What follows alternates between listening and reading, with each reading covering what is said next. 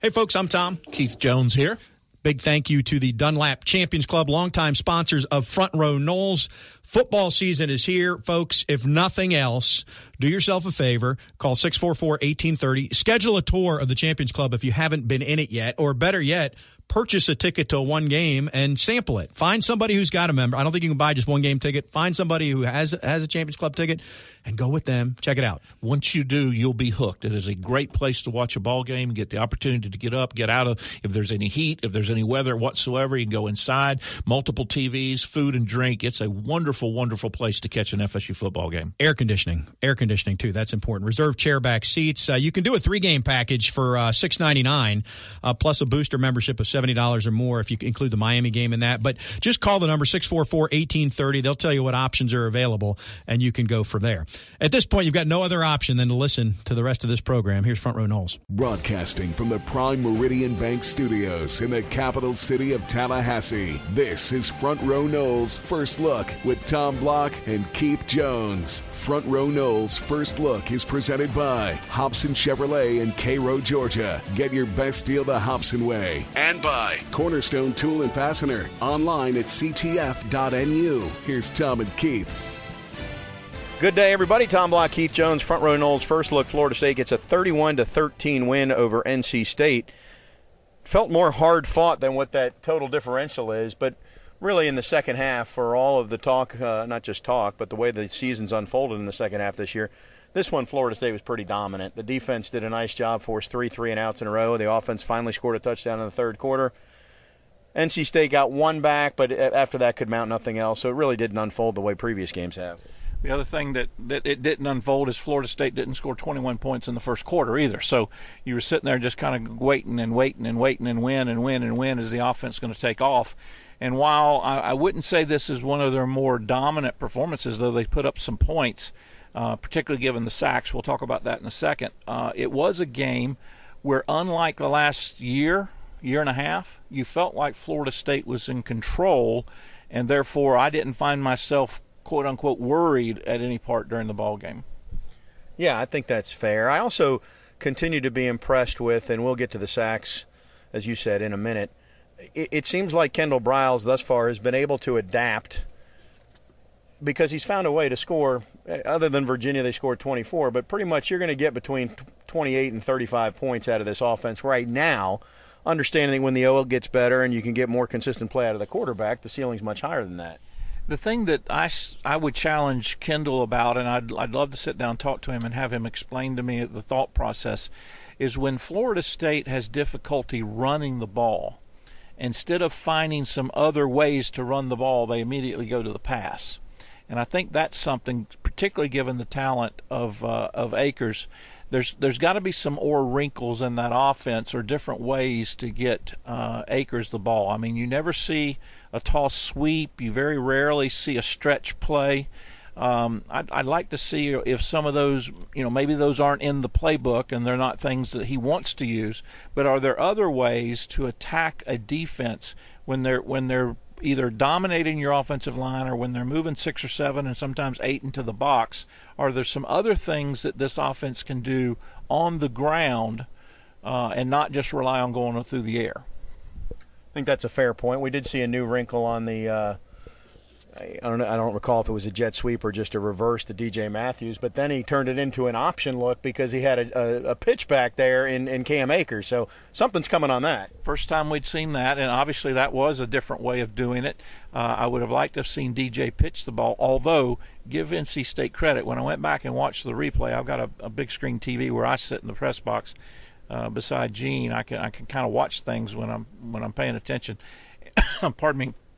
And the Wolfpack did a really good job of defensing that, so I don't know a pitch to Akers would have done anything. I'd just like to see it happen. Uh, you know, I'd rather have the ball in Cam's hands than, than D J's. I'd rather have D J on the punt returns. We'll hear from Coach Taggart here momentarily. Just summing up, the, I'd say the, go- the, the, the offense was good, not great.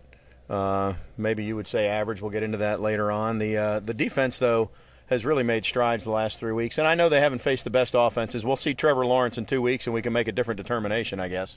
Well, they've been very good against the run uh, three weeks in a row now. I think Marvin and the group up front probably didn't have as good a game as they did last week, but they were more than adequate. The linebackers continue to improve. Uh, you saw uh, Gainer get some additional playing time, got his first start. I really like him as a football player.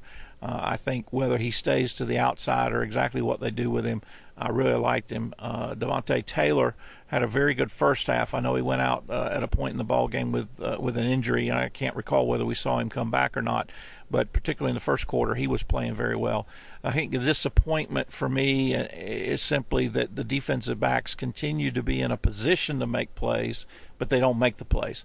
And the thing that was discouraging, we'll talk about it when we talk defense and, and more specific, is there were five or six or seven interceptions Uh, that the D Bs should have had some of, and they had none of them.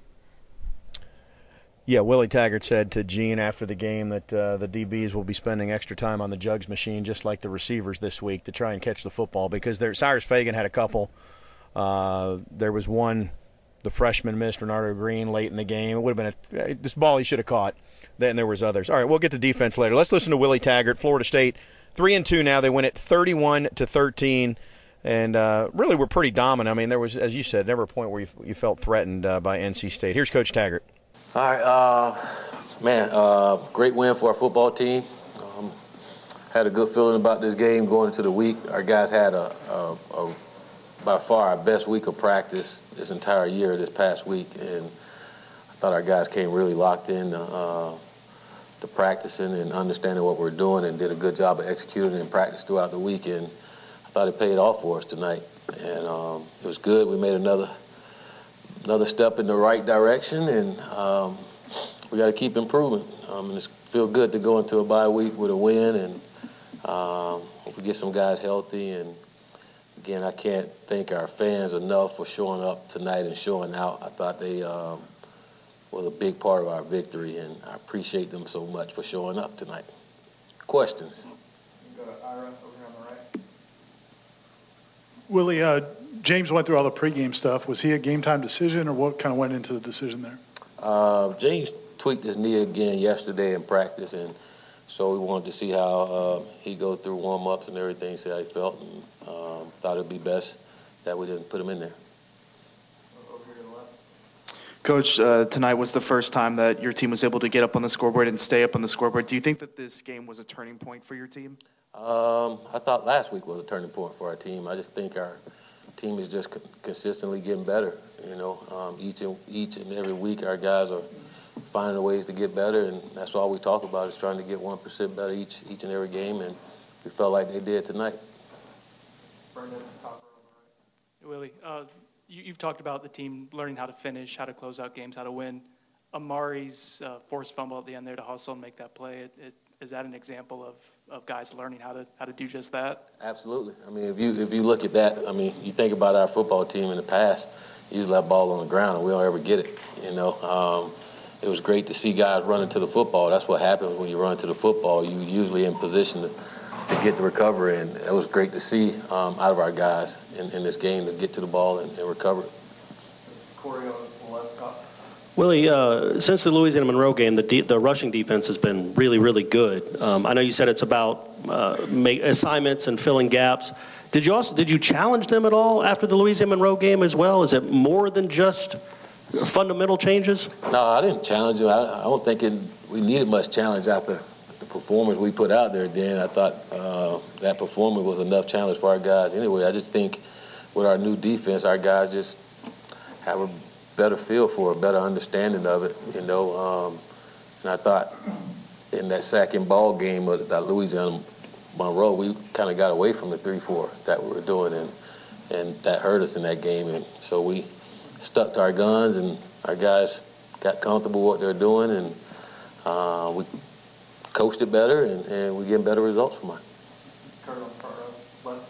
The the defense as a whole, really, I would say that was probably the best game of the year for them, really, maybe not even that close. Just you've seen the gradual improvement for them, really all piece it all together as a unit, the rush defense, the pass defense, all together at once. Just how promising was it for you to see that? Well, uh, it was it was great to see them put it, put it together. You know, um, I think coming into the season, we knew what we could have as a defense. And, again, we started slow, and uh, we just needed to correct some things and get back on get back on track. And Um, our kids and our defensive coaches, they all uh, worked well together and found a way to, to get better, and, and our guys are doing it. One thing we talked about is being good at something. You know, those first couple ball games, we couldn't say we were good at anything, and I think in the last three ball games, we can say we're, we're pretty good at stopping the run now. You know, so we found something to be good at, and we need to continue to build off of it. Coach, Ontario had a, a career night tonight. What makes him so good, and you know, what gave you the confidence to keep putting him in the starting lineup, and for him finally to break out today? Uh, well, he's been in the starting lineup all season, and, and he's just been working his tail off. Uh, Pokey's one of those guys that just he just work. He don't ask for anything. He just go out and do whatever you ask him to do, and, and he make plays. You know, we saw that throughout training camp, and just knew it was a a matter of time before he, he showed us that throughout the game, and it was great for him to have that game today. And um, Pokey's been one of our better receivers with yards after the catch, and um, it's good to see him doing that today. Uh, there, there were three drives, I guess, in the first and second quarter where N C State's defense was pretty effective and had you guys moving backwards, and then on the next one, you were able to find some success in the passing game, keep it going. Was there an adjustment, or, or what changed, if anything, for you guys offensively to kind of neutralize their pass rush? Uh, we changed the plays. We ran some different plays than what we were running, and those plays worked. And when the other ones didn't work, we decided to run something different, and, and our guys executed. You know, they went out and, and executed, and again, you got to give North Carolina State credit too. I mean, they on scholarship too. We're not going to go down and score every drive, but it was good to see our guys hang in there and, and bounce back and find a way to uh, get our team down there to score some touchdowns. The comments of Coach Willie Taggart. He obviously was pleased. Uh, you know, I don't want to get uh, too touchy-feely on it, but the psyches thing, I think the psyche is more important. We we spend so much time talking about physical talent and size and measurements and X's and O's. I, I really do think that the psyche has been a big part of the issue for Florida State the last couple of years. I was unaware until I got to the stadium that Florida State had not won back-to-back A C C games since two thousand sixteen. You know, you just kind of forget things like that. And with this, they've now won consecutive back-to-back games. Uh, first time in three years, if you use that statistic. And and we've said all along, this is a team, you, you like to have kids that you can show them things on tape, you can show them things on the field during practice, and that will transcend over into the game. This group, for whatever reason, good, bad, or indifferent, seems to not be able to take that and move it to the game. They actually have to experience everything during the game before they go, oh, that's the way that is. Uh, we talk with our children about lessons that we can teach them versus lessons they have to learn or they have to experience. And, and our listeners are tired of me using that silly analogy. But the bottom line about this twenty nineteen team is is they they don't they don't learn things without experiencing them. So now they've they've got back-to-back wins. Now they they had a game in which they didn't come out fast, and they had to kind of rally in the second quarter, actually scored a touchdown in the third quarter, first time they've done that through five ball games this year, and then do some things defensively at the end to hang on, much like they did against uh, uh, uh, against Louisville. So they're learning and being experienced and being exposed to all these things, and, and that seems to be the way this group learns the best. So now you're sitting three and two, big picture, three and two, you got a bye week. You do have the national defending national champion coming up, but you've lost two games to, to, to groups that are quote-unquote top twenty-five teams, though Virginia went down to, to Notre Dame uh, on the weekend. And, and you got to feel relatively good. You made the comment, going into the season, we thought we'd be four and one at this point. We just didn't know which of the first five games they'd lose to. So we're we're one game behind where we thought we would be, and we're going into the bye week. I don't know that this group could do much better. Yeah, I don't know if everybody thought that. I just thought I had Virginia marked as a loss, as you know, from when the schedule came out. It was the Boise State game as the one, to me, that you'd like to have back. And truthfully, though, when you look at the, the first few games, Keith, and this is the way it is. Anytime you're playing a game and the final score is a one-possession type thing, you can cherry-pick any number of plays. But you certainly can look at the Boise game and say, if Cam Akers doesn't fumble, you probably go in and score and Boise's done. Uh, you can look at the Virginia game and say, if Blackman makes that third down throw, Uh, at that point, you, you potentially extend your lead, and or if you, he makes the, the final drive throw, you go to overtime and take your chances. But it is what it is, three and two, bye week. To me, more than the record, I do see signs of progress week to week. I do as well, and I think the bye week, although you, you really can't script it going into the season, I think this particular bye week comes at a very good time. Uh, Florida State is nicked up. We've talked about the season-ending injuries to to uh, Josh and to uh, Lars Woodby on the defensive side. But, you know, Blackman tweaked his knee, we were told, during practice, which is the biggest reason why he didn't play uh, against the Wolfpack. You you want to give him some time to get healed. Nasraldee's had some issues uh, relative to injuries. You saw Taylor go out on the defensive side. You're still waiting for Minshew. You're still waiting for Williams to get back. So it's a good time for the bye week. Uh, they'll take a little time off, get some of those uh, bumps and bruises and, and actual injuries uh, going back to hurts. And maybe you'll get some kids back when it's time to uh, when it's time to go to Death Valley up in Carolina. Okay, it's time for us to go to break. We'll come back, talk about the offense first, since we had Alex Hornibrook in there at quarterback. We'll discuss that when we continue on Front Row Knowles First Look. Front Row Knowles First Look is presented by Cornerstone Tool and Fastener, online at c t f dot n u. Here's Tom and Keith. Back on Front Row Knowles First Look, Tom and K J with you. We'll talk offense here momentarily. But first, a word from our sponsors.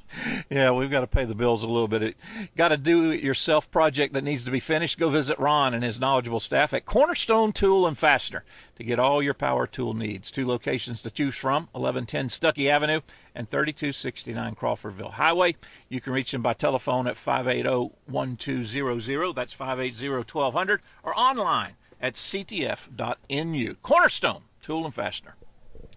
Okay, uh, let's let you weigh in on the quarterback and how he how he performed. It's tough for me, field level. Uh, I tell this to people all the time. It's really the worst view in football. If you if you watch me at the games, I go to the end zone a lot because at least then you can see splits. And but it's impossible to judge distance across the field. You don't know if that was a four-yard gain or a four-yard loss sometimes. So your thoughts on how Alex played? All right, well, first of all, let's talk about the negative, uh, the sacks. Um, by press box count, there were eight sacks credited to North Carolina State. Now, when F S U's coaches go through and they do the final stats, I, I suspect that might be seven or maybe six, depending on how they do it. Uh, a couple reasons why. Number one, uh, on several of those, at least two that I recall, the offensive linemen were cut blocking. What that means is they raise up and then they try to cut the feet out from under the defensive lineman. That means the ball is intended to come out in two seconds. Because if they don't cut them, all they do is step over them, and they're right in Alex's face. And at least two of those I would credit for him not getting the ball out quick enough. The other thing, and, and this is a cut on Alex, and, and I hope he doesn't hear this, but he's not the most swift of foot. So a couple of times he ran out of the pocket, and literally Blackman would have picked up a yard or two. But he got caught from behind, behind the line of scrimmage, so that, that qualifies as a sack. That wouldn't have happened with Blackman or anyone else probably. Alex, again, being the big guy that he is, not quite as nimble. Uh, so I'm not as concerned about the eight sacks as maybe you might think as you look at it. Uh, overall, Hornibrook threw seventy percent completion, threw for over three hundred yards, threw for three touchdowns. He spread the ball around. There were ten different receivers that caught at least two passes. Nobody caught more than five. And I think Coach uh, Taggart really spoke to that uh, in, in a couple of his post-game comments where he said that that is his offense. You know, he doesn't expect somebody to get fifteen catches in a game. Uh, he expects eight or ten or sometimes twelve people to have two or three catches each, maybe somebody with five or six. Uh, and we saw Wilson really get into the rhythm of things, and, and I think he's going to be a huge addition as Hornibrook, and then later on when Blackman comes up, continues to find him. And I still would love to hear the story, the full story, about how in the world Florida State got to Marion Terry, uh, to Terry and, and Ontario Wilson from the same small high school in Georgia, and both of them were, were not recruited, not highly touted that I recall, and how they went in and got both of them when as good as both of them in, how, how good was that offense in high school? But yet Florida State victorious in the in the recruiting battle and, and having both of them come in. I thought Hornibrook played very well. Uh, I think uh, he, he settled in, uh, and I, obviously he's very, very capable. Uh, but I will concede, uh, you know, when Blackman gets healthy, and hopefully that'll be during the bye week and going into Clemson, you know, you don't lose your job due to injuries. I fully expect James to start at Clemson if everything goes as planned. But certainly you can sigh a little bit of a uh, give a little bit of a relief uh, in knowing that you've got a backup that's more than capable should he be needed. Yes, yeah, certainly. I, th- I thought he did a nice job in there. By the way, it's Charles Kelly is the answer to who those two. He's the one who recruited those kids. they redshirted in twenty seventeen. Uh, certainly Terry did, because you'll recall Willie Taggart saw him at bowl practice and couldn't believe that kid was redshirting when he first saw him. Um, but that's that's how they wound up at uh, at F S U. So the running game, uh, going back to the sacks, lack of the running game affects that too. But but the bigger question, Keith, N C State really just loaded the box. So you know what you do is you have to throw your way out of that, and Florida State did. Uh, maybe maybe N C State didn't change their philosophy, but they got beat and they paid the price for doing that. Uh, why wouldn't other teams do that, or is there any reason for concern on that? Well, I think it's going to be a game-to-game thing, and I think defensive coordinators are going to choose uh, how they want to attack Florida State. Obviously, the Wolfpack said, we are not going to let Cam Akers beat us. Cam had seventeen carries, I believe, finished with eighty-two, eighty-three yards net. Obviously, the big play was the forty, forty-four, forty, forty-one, forty, forty-one-yard uh, touchdown run on that fourth down play. Uh, but they chose to do that, did N C State. That's why in the first segment I talked a little bit. I'd like to hear Kendal. I'd like to see Coach Briles uh, show us some different things in the running game. When somebody's going to stack the box, how do you get the ball outside? Is it, you know, maybe it's not a toss sweep. Maybe it's a flare pass. Maybe it's a, a, a dig route across the middle. Uh, but doing something to get the ball into Cam and, and, and, and uh, Layburn's hands, Uh, other than a handoff, an extension of the running game, if you will. I think that's the next evolution of what we need to see in this Briles offense, in in enable to, you to do that instead of just throwing the ball down the field. It gives you it would give you another option. You're right about the ten receivers here as I look at it. Yeah, and you you were dead on with Akers. He had seventeen carries, forty-one yards. Laburn got three touches uh, in terms of carrying the ball, and two catches. So they got him, they got him five touches. None of them were really uh, in, in much space, though. I'd still like to find a way to get him some touches in space. You know, I, I hate to say this, but I almost would like to put him at the tight end position and lose, use him like you use McKinney and, and in either the slot or, or close to the line of scrimmage, and then let him work in open space. Uh, that kind of takes him out of the running back, you know, category, but it'd be another way to find a way to get the ball to him, and, and as you say, in space. His biggest problem, and, and it's been documented, our fans are aware of it, is he runs too much east and, east and west. You know, at the running back position, you got to start north and south. But if you could find some creative ways to get him in space, he is a very, very special talent when he gets in the open field. No question about that. Uh, offensively, Jawan Williams was not dressed out on Saturday night. I didn't think that he would come back and play with a bye week coming up, but uh, you know, Abdul Bello has has uh, held down the fort, so to speak, at that position. But he had a, he had a tough go of it on Saturday night, and I do think that Jawan, if he's healthy or when he's healthy, will be the better option, and he'll return as the starting left tackle. And, and I would agree. And obviously, you don't want to put him back out there until he is healthy. Um, you know, the offensive line, I think, certainly didn't make any progress in this game. Uh, as mentioned, everybody's going to fault them for the sacks, and I understand that. I think, you know, um, folks that, that really study it and pay attention to it won't be as harsh on them. But I would also say that that uh, either either N C State's front four are much better than we gave them credit for, or the the group as a whole, the offensive line as a whole, didn't get much better in this ball game. They they may have taken a step or two backwards, had some holding calls.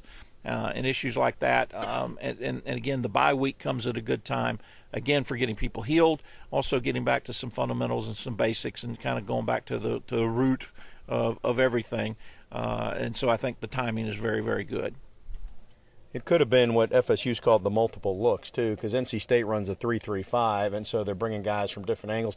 You'd think F S U would be used to that, seeing its defense in practice, but that might have been part of the, the struggle, too. Well, three three five is different than a three four. Uh, you know, there, there are people coming from different angles uh, and that type of thing. So it, it may not sound like it's that big a deal, uh, but uh, but the three four is far different than the three three uh, in terms of, you know, what you're picking up, what you're calling strong side, and who's going after folks. So that might have been part of the issue.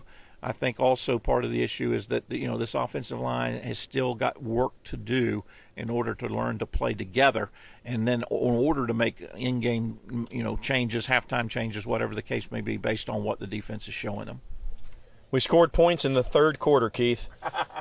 Break out the champagne for this one. I really thought we were going to do it on the first drive uh, after that Helton return, but but that went nowhere for Florida State. Three plays, minus two yards. Then they go seven plays and thirty-three yards and miss a field goal. Then they go ten plays, thirty-two yards. And, uh, you know, that if you if you add that up, just doing it quickly, that was uh, seven and a half minutes of time of possession on three drives that went nowhere. The defense, meanwhile, was forcing three and outs. And then finally you get a fourth drive in the third quarter that ends in a touchdown, and that's when you really felt confident Florida State was going to win the game. That touchdown in the third quarter of game number five is the first touchdown that Florida State has scored in the third quarter the entire season. Prior to that, uh, well-documented, uh, was the field goal against uh, Virginia. Remember when Aguayo used to make field goals? I, I've kind of forgotten about that.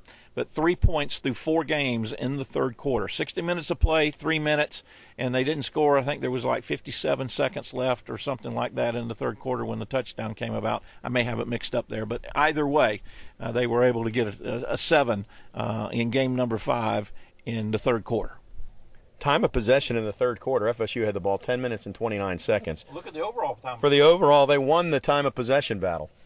It was noticeable to me in the second half, and I don't know if it's – I don't think it's just Hornibrook. I think it was intentional, and they've worked on it. Florida State bled the clock much more than what we had seen earlier this season. Oh, there's no question. Absolutely no question. Briles was intentionally late uh, getting the calls in to try to run that clock down. And you saw some four and maybe close to five-minute drives a couple of three times because of that. Uh, not the way they want to run it all the time, but nice to know they can do that when the, when it's needed. Florida State winds up with a thirty-one thirteen win in this game and goes to three and two. We'll come back, talk about defense when we roll on on Front Row Knowles First Look. Front Row Knowles First Look is presented by Hobson Chevrolet in Cairo, Georgia. Get your best deal the Hobson way. Here's Tom and Keith. We've now reached the Keith Jones portion of the program. We're going to talk about defense as we welcome you back on Front Row Knowles First Look. Tom and K J with you. F S U wins at thirty-one thirteen over N C State. Uh, Wolfpack played three different quarterbacks. The guy who had started all year, Uh, they took him out in the middle of a series early in the game. I thought they might go back to him, but they just were done with him and played Hawkman the rest of the way, a former F S U quarterback. Uh, and then late in the game, uh, Dave Doran was about to get Hawkman killed, so finally he took him out and put the third-string quarterback in. Not a lot of sacks recorded by Florida State defensively in this ballgame, but a lot of uh, contact and, and knockdowns and, and, a, and one, maybe two, but certainly one questionable rough in the passer. Uh, penalty against Florida State defensively. I thought F S U was focused on stopping the run against a team that had three tailbacks that each had plus or minus two hundred yards. One of the little, one of them was a little freshman that was just unbelievably good. Uh, I think great things are ahead of him uh, as he continues his career at at, uh, at N C State. Uh, but held him overall to eighty-eight yards rushing on twenty-eight attempts. I thought Hawkman did a very good job of biding some time and, and showed why many of us were very high on him when he was at Florida State and were very disappointed when he chose to leave uh, a year and a half ago or however long it was. But I think this is a performance that defense will look at. Gave up three hundred seventy yards, gave up uh, you know uh, the, the points as you mentioned, but I, I thought they continued to make plays. I think the disappointment will be uh, continuing to be the secondary. Uh, we talked about this a little bit. There were four or five or six um, catches that were made by N C State, not considered a very high prolific passing team, but some receivers made some catches that, that were defended but not defended well enough. So in other words, the defensive player was where he needed to be. He just didn't make a play. Additionally, they were four or five or six, however many we came up with, opportunities for Florida State to have interceptions, and they just basically dropped the ball or didn't convert uh, when given that opportunity. So I, I grade the defense as having played well enough to win, which obviously Florida State did. They've continued to play well against the run, but there's still work ahead, and certainly they'll get tested in another two weeks when they go up to Clemson, but they'll, there's work ahead in the passing game, both in terms of getting to the quarterback and not just hitting him, but getting the sacks, and then making plays once the ball's in the air. Willie Taggart told Gene he was pleased that the D Bs, he thought they attacked the ball better today. There were eight pass breakups. I'm not sure how Cyrus Fagan only got credit for one breakup because he had his hands on the ball three separate times on balls he could have picked. He did recover a fumble. Um, but but overall, I mean, it's it's settling into a good defense now. Uh, Janaris Robinson with the targeting call, they'll they'll pay for that against Clemson. He won't be able to play the first half against Clemson. Uh, and that's a position where they're thin. It was fortunate that the, the, the Nasruldeen targeting was overturned. Otherwise, they'd have been without him for the first half, too. Um, but I think, you know, as I'm looking through this, I thought Levante Taylor played really well early on, and then he got he got dinged. He looked okay, but but he would. He, I don't think he went back in the game, and I'm not sure what it was. Uh, but Amari Gainer, to me, is the story here with nine tackles, two sacks, two and a half tackles for loss, forced a fumble late. Uh, that uh, he's he's got a big upside. I thought spring game he played particularly well, and, and the things that I notice are just kids that are that appear to be football players. And certainly he's a legacy player. His dad uh, played here at Florida State. Uh, he, Amari, he, he's kind of a tweener. He needs to add a little bit more weight. I think he can without losing any of his speed or his quickness. But he's just very good. He's very good working in space. He's very good when he's, uh, you know, he inside, and he's got to take on blockers. As you mentioned, he's he's exceptional at uh, pass rushing. Had the two sacks. Uh, he just makes plays, and things happen when he's out there. And, and I think he's got some of those intangibles that uh, that you always are just hoping for, uh, that that you know will allow him to continue to make plays. His downside is that he's young and he's going to make some mistakes. And right now, those mistakes haven't necessarily been glaring, but I'm sure one or two will raise their ugly head going forward. But you can win some ball games uh, with with Amari Cooper playing on your defense, and I'm glad he's I'm glad he's there, and I'm glad he's getting playing time. Different style of offense than last week, but you look at it. Robert Cooper had one tackle, Marvin Wilson had one tackle, Corey Durden had one tackle. So the D L that put up those big numbers a week ago, Uh, statistically, not the same, but again, a different offense. Well, different offense, and they ran a lot of cutbacks. They ran a lot of stuff outside. They ran some uh, jet sweeps and things like that. So your interior three, are, you know, you're not expecting them to make plays. Uh, and last week they were able to convert with sacks. This week they were able to just get hits on the quarterback. That'll wear on the quarterback over time, as you mentioned. Uh, N C State ended up use, lose, using three of them. Um, but but I'm not worried. I'm not worried about the interior guys. And again, with the interior guys, I'm never worried about their stats. I mean, the game that Marvin Wilson had statistically last week is is a one game a career thing. I mean, you don't ever have an interior defensive lineman have double digit tackles in a game and have two sacks. That that just doesn't happen. That's not their job. So for him to be able to do that, be named the A C C Defensive Line Player of the Week, is just extraordinary. And obviously the pros are going to pay attention to that, and the scouts are going to pay attention to that, and, and offensive coordinators for potential opponents are going to pay attention to that. Uh, but the, where, where the real play has got to take place with this defense is up the middle with the linebackers and with the safeties, and they're continuing to improve, uh, but they're not there yet, and Coach Harlan Burnett would be the first one to tell you they're not there yet. There's a long ways to go, but they have made some progress. Penalties returned. I thought we turned a corner last week, but there was a plethora of them. One drive was basically gifted. The, the, the touchdown drive in the second half by N C State was really gifted to him with all the penalties. And again, we've talked about, I thought one or two of them were maybe ticky-tacky. You and I talked about that before we started the show. But nevertheless, the flag was dropped and the mar- you know, yardage was marched off. So you, you come from a game last week where you had five total penalties. I think F S U was uh, charged with thirteen or fourteen in this game, uh, to be fair. And that doesn't count when penalties offset and they don't add them to the totals. To be fair, uh, N C State had nine, I think, so the, the, the officials were a little bit equal opportunity. It was a heavily flagged game, and uh, I, I can't be fined by the A C C, can I? This crew's kind of known for that, so you know when you've got that crew out there, probably just button down the hatches and, and keep the comments to yourself, because there's going to be some litter and some laundry on the field. You're suggesting that perhaps they're compensated either by the hour or by the flag as compared to by the game. No, I'm not suggesting that. I'm suggesting they're compensated even when they're incompetent. Well, now the A C C is – you're right. They can't fine you, but they may weigh in. um, do we want to have the targeting conversation now, or are we just going to save this for during the week? Well, because you know where I am on this. I think the issue is we've got to find a way, and I don't know what it is, but the more it happens, the more there will be people saying what we're saying. We've got to find a way to diminish the fact that a defensive player hit an offensive player in an incorrect fashion when the offensive player move, when his movement was the reason that the defensive player hit them incorrectly. On the targeting call, uh, you know, J-Rob, he was going at the belt. He was going for the, the midsection of the quarterback, and he spun around and lowered his head, and that's what caused the helmet to helmet. Well, that's not the defensive player's fault.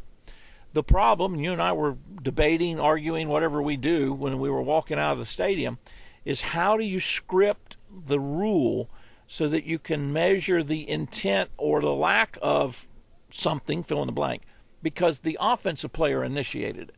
And I, I don't know yet how to do that.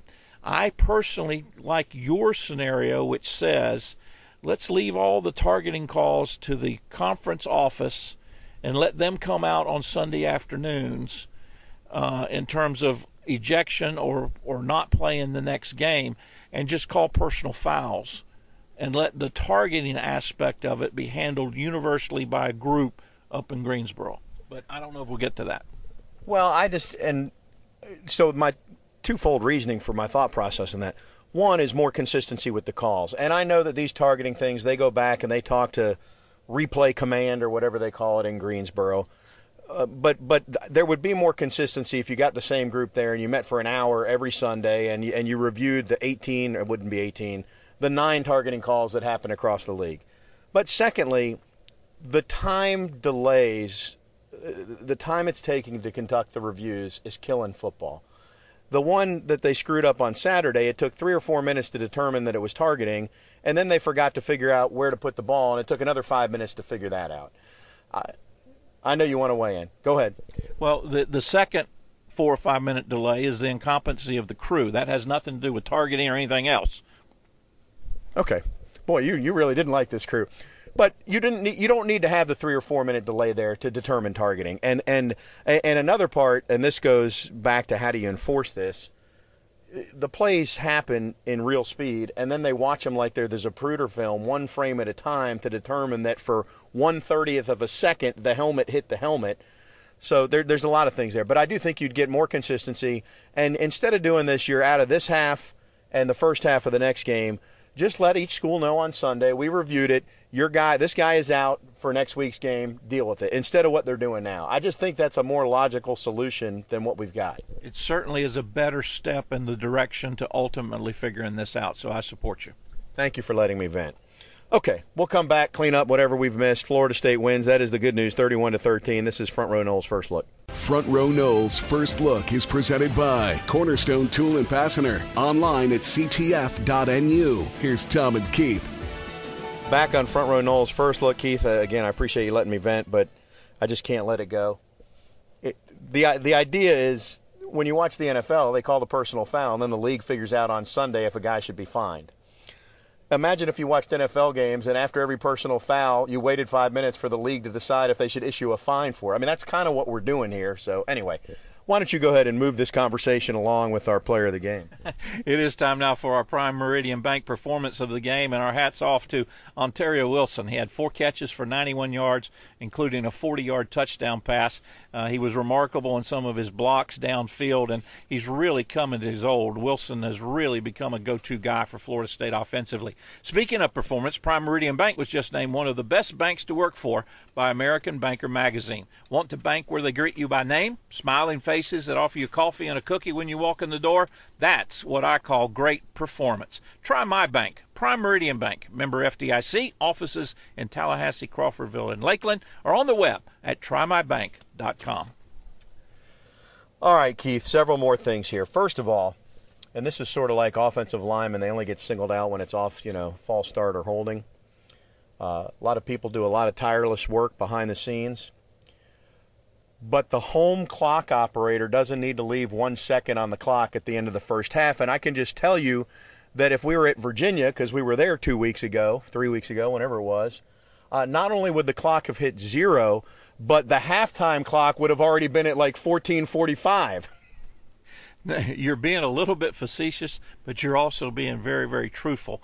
Um I mean, if you run it to zero, N C State can say, hey, review it, and they go back and review it, but you don't make them make, them make that decision. Put it on the officials. Now, again, that'll put us back in review, and you'll pull the rest of your hair out. But I get your point. Uh, I'll, I'll see what I can do. The other thing, uh, for all the times that attendance gets second-guessed, generally speaking, everybody, media in particular, looks at it and says, there's no way that's fifty-eight thousand. They just rounded that up. That's really forty-nine thousand. Well, the crowd on Saturday that got listed at just over sixty thousand, it could have been announced as sixty-eight thousand, and nobody would have batted an eye because it looked pretty good. And, and I know you've got a good point. You sit down, there's nobody next to you, you spread out. So it probably was a legitimate number, but you could have you could have fudged. Well, the thing that I would like to see, and, and if we had uh, David Coburn here or any of the folks out of the ticket office, they would be able to tell us factually, and, and we get different answers at different times, is it the number of tickets sold that you collected money for?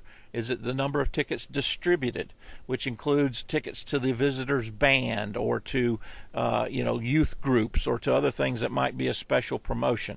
What I would like to just see is is a number of people. I mean, they've got all the electronic devices now. The number of people that came into the door, however they got there, how many of those folks do we have? And let's use that as a number. Of course, the bottom line for all of it, and Coburn would tell us this, is that we really don't care about the freebies. We're just caring about the ones that paid the money because that's the only thing we can take to the bank.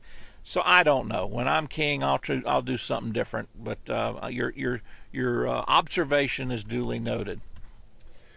I'm looking at the uh, overall stats here as we, we finish up in our last segment to see what else we need to talk about. Um, one thing we should point out is that Ricky Aguayo apparently lost his job as the starting place kicker. Now, maybe they'll reevaluate that, but it seems pretty clear to me that he missed three kicks last week, all of which could have hurt you. You rallied to win.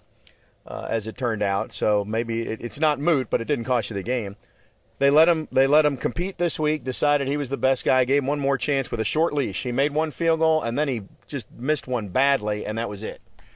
Even to the point they didn't let him kick extra points after that. We saw a different kicker in there, and Coach Taggart even mentioned that when asked in postgame, you know, would he have allowed Ricky to kick another field goal? And basically, he said no. He said that decision was made after he missed that field goal. They'll go back to open competition during the bye week and going into the Clemson game, and he either will or won't be, or either will or won't win the the kicking game. Uh, I mean, that that's just the way Coach Taggart feels about it, and I'm not sure I disagree with him. Well, the backup kickers have been pretty good this year. Tommy Martin had one shank. It's his first missed kick, and he's this is his fourth game. But he put another couple right inside the five, really, and credit Asante Samuel made a great play on one and almost did it again down there trying to make an over-the-shoulder catch to prevent that other one from going in. Very much so, very much so. And uh, you're right. You wouldn't have expected if Logan Tyler had gone down to injury or other things that your backup quarterback, who is a freshman walk-on, would have performed as well as he has. Uh, but he, but he has, and I think he's earned the job. I'm not sure we'll see anything change unless he loses it on down the road. Grothouse is who kicked the P A Ts, and what's interesting there is that he's a walk-on, and you've got a, a true freshman who owns every high school record in Georgia. So, uh, I mean, it was supposed to go from Aguayo to Fitzgerald, and now here's Grothouse kicking off, and maybe he's going to be the kicker at Clemson. Who knows? Who knows? Uh, I know one thing. The atmosphere and the pressure will be a little different when you get to Clemson, don't you think? I think so. And uh, before we get to the Clemson part, the one other thing I wanted to mention is that Keyshawn Helton, That that kick return, he found that little seam, and boy, he hit it. He's an exciting player. Very much so. We talk, we talk about D J Matthews, uh, you know, returning punts. And all last year, you know, we didn't do a very good job at all at returning kicks. Uh, they began this year, and they continue to do it. And we've talked about the fact that we think it's the right thing to do by fair catching some of those. But every now and then, when it's appropriate, and it's called from the sideline before they go out so everybody knows what's going on, they give Helton the opportunity to return it, and boy, he set up everything nicely on that first return of the second half. It's just a shame that the Florida State offense, you know, couldn't find themselves, you know, regrouped after halftime, and we're we're not able to do anything with that ball after they were given that great field position. So I did not get a chance to watch much of the Clemson game. Obviously, they held on to win. North Carolina decided to go for two. We don't need to analyze that in this space, but Clemson's going to get a bye, and my sense is you're going to get a refocused uh, re-energized Clemson team, because they got away with one potentially. Again, I didn't watch the game, but it feels like it. And they're having to learn to play as the defending champ and also the preseason number one, which they'd never been. So now they've got the target on the back, and, you know, that old refrain that you're going to get everybody's best effort. Clemson's getting that right now. So on the one hand, that concerns me. On the other hand, North Carolina showed that you can play with Clemson, and that's the approach Florida State's got to take as they get ready to go up there. The only two things I'd mention that are different is that game was played in Chapel Hill. It was not played in Clemson. Uh, Death Valley is just a very different place to play. And second of all, we we haven't seen much out of Trevor Lawrence. You talk about Clemson wearing that uh, bullseye and maybe feeling the pressure. Lawrence, you know, the preseason favorite for the Heisman Trophy, you know, ended up starting, what, the fourth game of last year, and then have had those ten games in a row leading all the way to the national championship. He's been very good, but he's not been off the chart. Uh, and and maybe, just maybe, you're catching Clemson at the right time. I know they've got a bye week and, and those types of things, but, um, you know, Carolina proved that you can play with them. Uh, F S U has had times when they've gone into Death Valley and played very well. Obviously, the thirteen team, you know, that that will probably one for the ages, but there have been other times when Florida State's gone up there with a second-team quarterback and, and, and played well enough to be close at the end. Uh, acknowledging there's other times you go up there and you get beat by fifty, and you can get beat by fifty on your own field, which Florida State dang near had that happen to them last year. Uh, it's just going to be interesting. The one thing you know, whether you've got a mature or an immature team, if you've got a team that learns because you teach them or learns through experience, when you're going up against the defending national champion, if I have to do anything as a coach to get you ready to play, you don't deserve to set a foot out there. There won't be a problem with motivation, I don't think. That game comes up in uh, in two weeks, and you know you'll spend the bye week. You'll you'll focus on fundamentals. You'll get some extra time off, and and you, and you'll start mixing in the game plan a little bit early. Um, I do I do like the fact when you look at it, Syracuse has given Clemson a really hard time under Dino Babers, and and Dino Babers' offense is is part of the Briles' offense. That's where he got it. So for whatever reason, and I know it's different parts and pieces, and there's been quarterback Uh, issues, I think, and injuries for Clemson at times during those games. But Syracuse has kind of put out there, and for whatever reason, that they can do it, so why not F S U? And, and and again, repeating myself, Carolina did it this year. Why not F S U? And and Willie, he didn't talk specifically about Clemson in the postgame, but he did make one comment. You know, they were uh, somebody asked him about, you know, the ten receivers, two catches each or, or, or whatever, and he said, we've got talent. We've got talent on both sides of the ball. We've got talent in the kicking game. We've got talent receiving. Uh, we've got talent. We just have to play as a team. And when we play, they, we being Florida State, when Florida State plays as a team, gets rid of the silly penalties. How about this? We didn't talk about it, but third game in a row without a turnover offensively. When we don't turn the ball over, when we don't have silly penalties, when we play smart and we play with each other and not trying to do too much, we can play with anybody in the country. His comment, not mine. Doesn't mean you'll win the game, particularly against the defending national champion at home, but you won't get beat by thirty-five or forty either. And that's the opportunity and the challenge that is ahead of Florida State as they go into this bye week and they get ready for Clemson, uh, you know, the week after. I think we've done all we can do here, Keith. Do you have anything else as we wrap up? Well, I just simply say the the thing that has impressed me about this team is they are nowhere near where they need to be, but they've gotten better every week. Uh, you know, and again, I'm not terribly concerned about the sacks. I think when everything's digested there, the offensive line will not grade out as poorly as the naked eye on Saturday said they did. And I think uh, with Blackman, uh, with two weeks to get uh, his knee healed, uh, and you know what you've got with Hornibrook, that you go into the Clemson game uh, and prepare and do the best you can, and, and you've got a shot. I wouldn't have said two weeks ago that you had a shot at Clemson. This this week I'll tell you you've got a shot. Still predict you uh, probably won't be successful, but I don't think you'll embarrass yourself either. Hopefully we haven't embarrassed ourselves too much. We're uh, out of time, so uh, we'll, we'll we'll try again for, for embarrassment on Wednesday's show at six. He's Keith. I'm Tom. Thanks for uh, tuning in to Front Row Knowles First Look.